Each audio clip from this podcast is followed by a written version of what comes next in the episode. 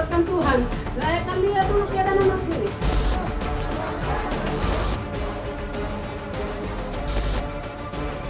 Di belakang saya ini adalah rumah dinas dari mantan Kadif Propam Polri Irjen Verdi Sambo, petinggi polisi dengan pangkat Jenderal Polisi Bintang 2. Sejak kematian Brigadir Nofriansah Yosua Huta Barat di rumah dinas ini, nama Verdi Sambo dikenal luas di masyarakat, termasuk nama istrinya, Putri Chandrawati, dan dua orang ajudannya, Ricky Rizal Wibowo, serta Richard Eliezer, termasuk satu asisten rumah tangga, Kuat Ma'ruf. Sejak 17 Oktober 2002 tahun lalu, kelimanya dihadirkan di Pengadilan Negeri Jakarta Selatan sebagai terdakwa. Drama panjang yang berliku kasus pembunuhan Brigadir Nofriansah Yosua Huta Barat muncul dan menyedot perhatian publik karena dugaan adanya kejanggalan atas penyebab kematian.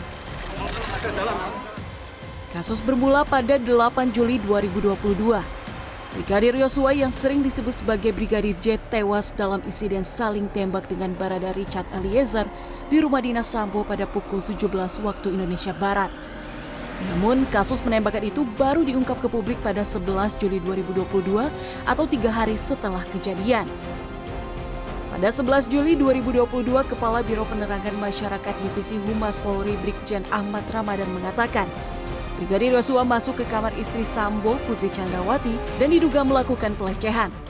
Menurut Ramadan, Putri sempat berteriak sehingga Barada Eliezer yang berada di lantai dua berjalan menuju kamar, tetapi Brigadir Yosua keluar lebih dahulu.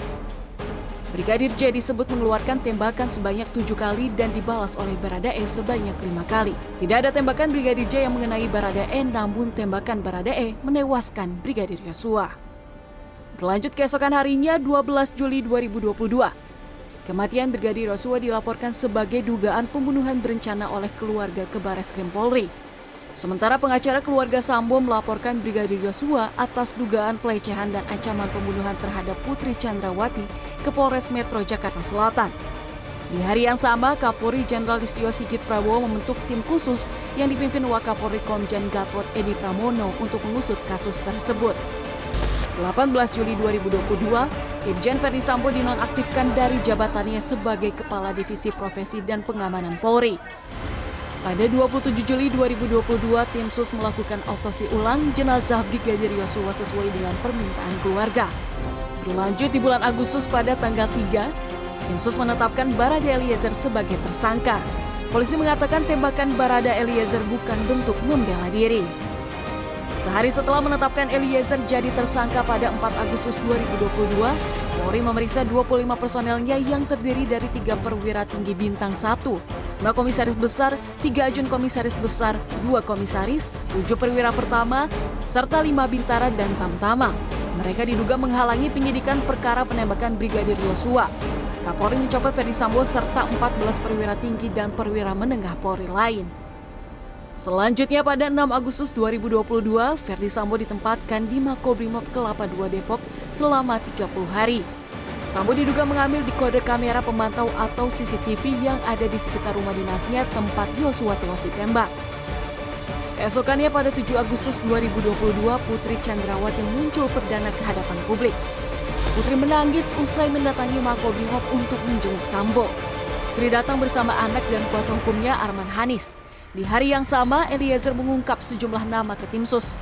Eliezer pun mengajukan diri sebagai justice kolaborator. Di hari itu, tim sus juga menetapkan Brigadir Riki jadi tersangka baru. 9 Agustus 2022, Kapolri Jenderal Listio Sigit Prabowo akhirnya mengumumkan langsung penetapan tersangka Irjen Verdi Sambo sebagai tersangka kasus pembunuhan Brigadir Yosua. Kemudian pada 19 Agustus akhirnya kepolisian menetapkan Putri Chandrawati sebagai tersangka. PC dijadikan tersangka pembunuhan Brigadir Yosua setelah tiga kali pemeriksaan sebagai saksi. Hingga akhirnya dua bulan setelah penetapan para tersangka pada 17 Oktober 2022, sidang perdana kasus pembunuhan Brigadir Yosua digelar di Pengadilan Negeri Jakarta Selatan. Setelah tiga bulan berjalan dengan beragam drama panjang, pada 17 Januari 2023, Jaksa Penuntut Umum membacakan tuntutan untuk para terdakwa. Pidana terhadap terdakwa dengan pidana seumur hidup. Sementara keesokan harinya 18 Januari 2023, giliran pembacaan tuntutan untuk Putri Chandrawati dan Eliezer. menjatuhkan pidana terhadap terdakwa Richard Eliezer Pudium Lumiu dengan pidana penjara selama 12 tahun dengan perintah agar terdakwa tetap ditahan dipotong masa penangkapan